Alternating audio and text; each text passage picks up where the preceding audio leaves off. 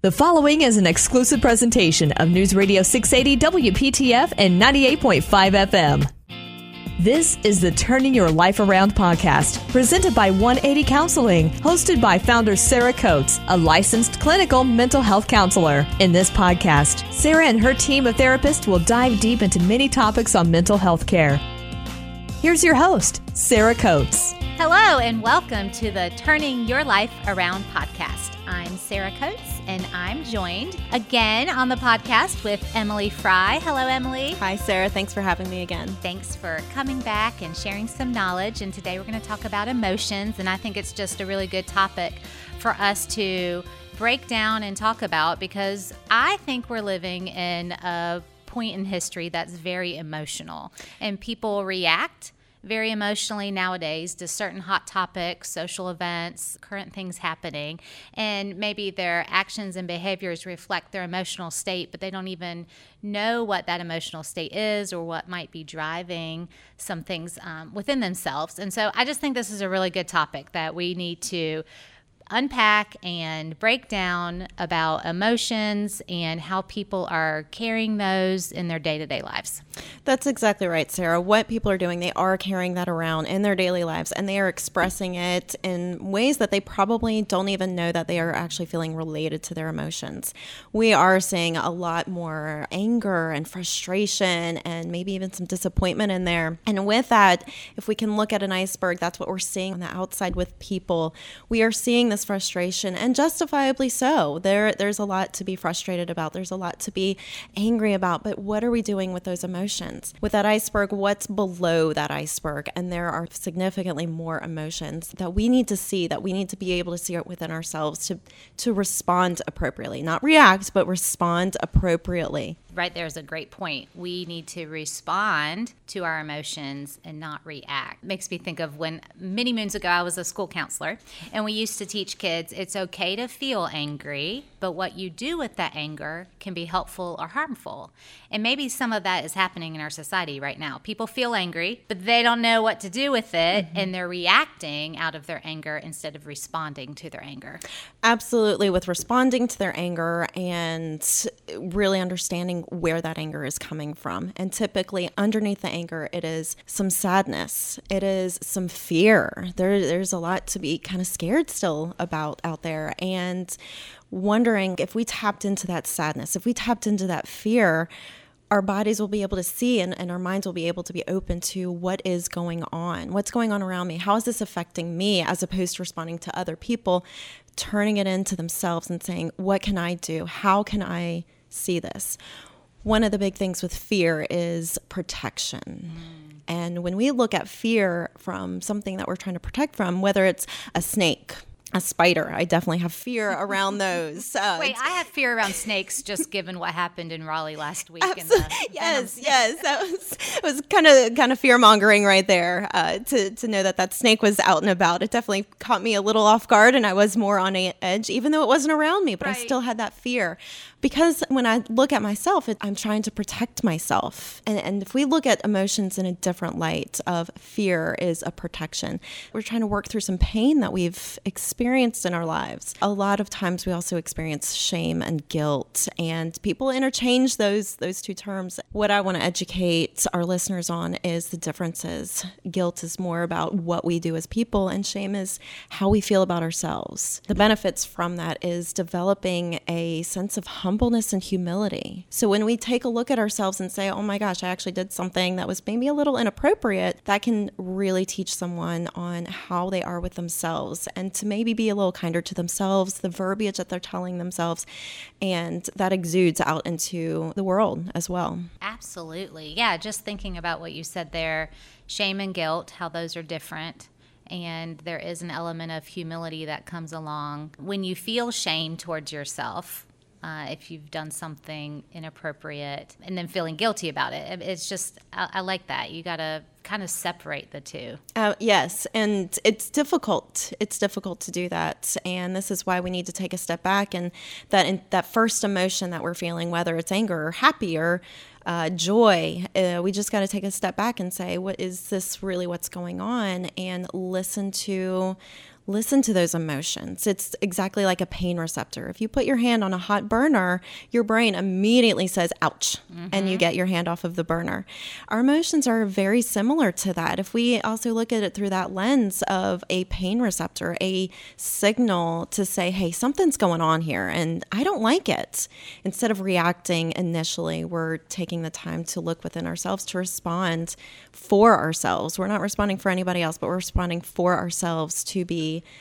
very helpful for society.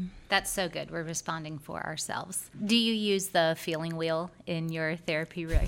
I do. I think uh, it gets a little overwhelming with the amount of feelings that are on there. I can see a hundred on there, and for myself, it gets overwhelming. So I do like to narrow it down to just a few emotions. Of course, we want to feel happy. Of course, we want to feel joy, and we want to feel the love. And unfortunately, with life, we are going to experience the other emotions: the anger, the sadness, the pain, the fear, the shame, and the guilt. We are going going to experience that. And we need to look at that as a continuum. If we are searching strictly for happiness, mm. we're going to be sorely disappointed when sadness comes or anger comes. Absolutely. I think a lot of people still are raising their children and maybe not even intentionally, but the society kind of puts on us that there are only two emotional states happy or sad. That's it. Like, that's it. There's, there's nothing else, you know? And that's why I like the feeling wheel. And if listeners just took a minute to Google the feeling wheel, yes. they'll, they'll see a hundred different examples of it. It might list some anticipated emotional states mm-hmm. like happy and sad and then breaks it down what's really underneath that vocabulary, I guess. It does. Yeah. And it allows that vocabulary to be expanded for us as humans to be able to really hone in on what's going on inside of us.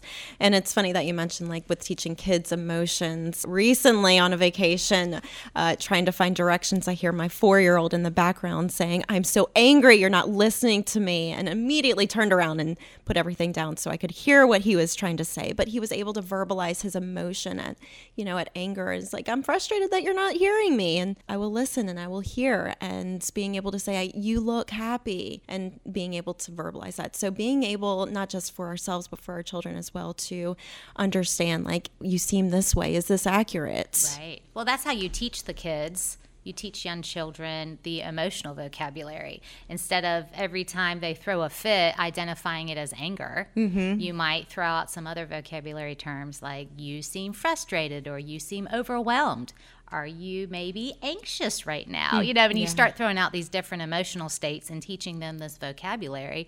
And then every time they feel anger, they'll start to understand maybe it's something else also. Maybe it is. There's other things out there. And to increase that vocabulary for us and for our children to be able to have that connection too. So being able to understand this, this connection with our children, with our friends, with our families will be able to be expounded upon. So you do a lot of work with body awareness. Yes. Um, how does that how do you incorporate emotions and body awareness? With body awareness, I hear a lot of guilt. I hear guilt of, especially related to food, of I shouldn't eat that because my body is going to be changing. And that's where it's important for me to identify well, is this really guilt? Like, are you really guilty? Because that would mean that you feel bad about eating food. And then as the conversation progresses, it goes, turns more into shame and identifying that they feel bad as a person. And when we talk about that, when we talk about that shame, it leads to situations of like hidden messages that we've received as kids um, and growing up and even, even as adults. So now looking at through the, the body image lens and where shame has stemmed from, it, it's just trying to find a connection. Shame is a driving factor for either eating disorders, for addictions, mental health. With that, when I see this shame, there is these messages that people are hearing and they just cloud it over with the emotion of anger. Like, I'm so mm. angry I ate that, or I'm angry that I, I used this substance or I drank.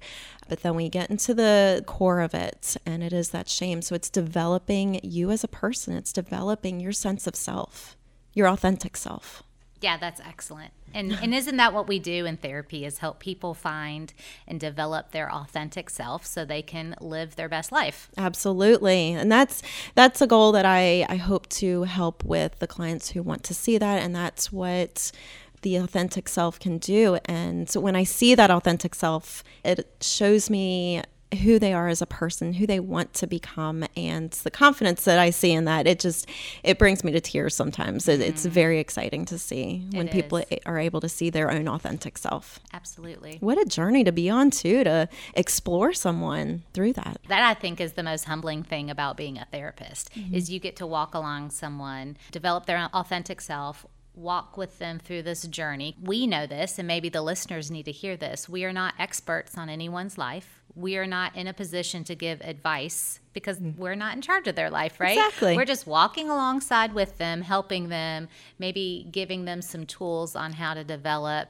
their authentic self so they can live their best life. It is humbling for sure. Absolutely. So, Emily, I know you also do some somatic work in your therapy practice, helping people understand that you actually feel emotions inside your body in a physical way. Yes. Share a little bit more about that. So, the trauma work that I do, a big question and a common question that I ask my clients is where are you feeling this in your body? If they are unable to identify the specific emotion at that time, I typically go towards the body. Where are you feeling this? When I hear of sadness, my typical responses from clients are a heaviness in my heart or in my chest area. When I hear anger, people are describing like I'm hot all over. There's definite heat. When I hear some shame and guilt as well, I'm hearing it it's it's in my stomach my stomach is turning. So our emotions are that awareness. So it's not just the identifying what emotion it is but let's be in tune with our bodies. And maybe if we can't identify it at that moment what we're feeling emotionally what are we feeling physically in our body? We do store our emotions in our body. We just need to be aware of what's going on. And I think that is another benefit of therapy is you learn that. If you're working with someone who is trauma informed, then they will help you identify and help learn about emotions, but also how you experience them or how you might be experiencing them inside your body.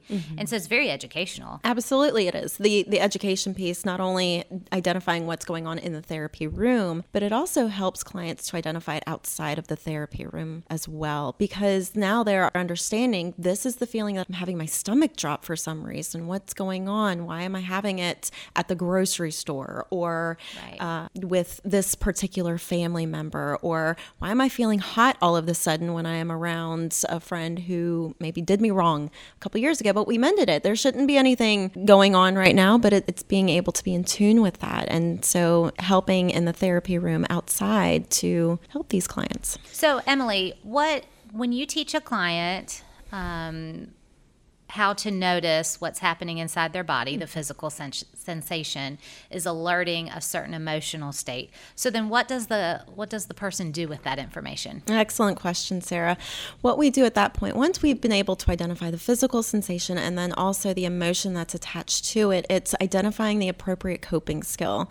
So, different emotions are going to require different coping skills. When we are sad, crying is a very excellent and effective coping skill. When we are mad, it's it's encouraged. I have encouraged clients to take a foam bat, go outside and just smack a tree because you're not going to hurt yourself, you're not going to hurt anyone else with that and it's appropriate using appropriate responses. Also talking about effective communication and assertive communication to to state what you need for what that is. When we're feeling that anger, we want some change. So, how do we go about doing that change? When we want that sadness, we want to feel that happiness again.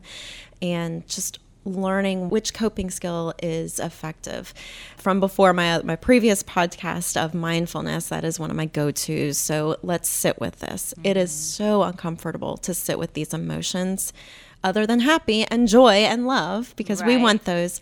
It is very challenging to sit with these emotions. And once we do sit with them, they're not as scary as we mm. anticipate them to be or think that they are right now. And we can get through it. If we can just get 15 minutes of sitting with this emotion, it will pass. Well, and I think too, a lot of people don't know how to sit with the emotion. It is uncomfortable, like you said. Mm-hmm. I don't think most people want to feel anxious or feel angry. That just doesn't feel good on the inside. It doesn't. and no one wants to be in distress. Humans, I think, naturally just want to be at peace. and so all of that is uncomfortable to sit with it. And many people might say, well, what does that even mean, sit with it? So can you explain a little further? How do you sit with uncomfortable feeling? Sitting with that uncomfortable feeling is that mindfulness of saying, this is where I am, this is who I am in this present moment, and we're not judging the feelings. There's a lot of judgment when it comes in of like, I shouldn't be angry, mm. with, I shouldn't feel this way, I should feel better, I should feel happy. We do. So it, it's allowing you to be your authentic self, to not judge yourself, to allow yourself to be who you really are. Mm-hmm. Just like you're saying, acknowledgement. I acknowledge I feel really irritated right now. Let's see, where am I feeling that? Oh, it's in my stomach. Mm-hmm. And um, then what coping skill could I possibly do to alleviate that distress? Mm-hmm. And then doing that action or that coping skill. And then, I mean, magically, it's like it almost passes. It does. It does pass. And the emotions was not as bad as we anticipated them to be. And we are able to move on more effectively to the emotions that we want to feel. Right. If we keep stuffing down these emotions, they are going to burst out at an inopportune time. And you're like, what in the world did I just do? What happened? But we need to be able to listen to them and be able to not push them down. That's not being our authentic selves. That is not honoring who you are. That's so good. Well, any other tips or strategies that you can share with the listeners about emotions and how to better manage their emotions? Listen, listen to yourself, listen to things going on around you. As we've talked about today, emotions are more complicated than we have deemed them to be because we just want to feel that happy and sad. If we also know that emotions are a continuum, it doesn't seem like we have to make it as complicated as they are. So we need to look at this as a continuum and not all or nothing or the black and white thinking that I think a lot of people have done out there and continue mm. to do, unfortunately. But this is this is a way to identify not one emotion is going to last forever. That's so good. Thank you for sharing your knowledge today about this. And if you want to continue this conversation with Emily or with any of our therapists, most therapists do really great education around emotions and better understanding those, how they affect you, then you can certainly reach out to Emily in our Garner office and find many of our other 65 therapists on our website at 1-80counseling.com. Thanks for listening. You've been listening to the Turning Your Life Around podcast, presented by 180 Counseling, with five triangle locations to serve you. Learn more at 1-80counseling.com. This has been an exclusive presentation of News Radio 680 WPTF and 98.5 FM, a Curtis Media Group station.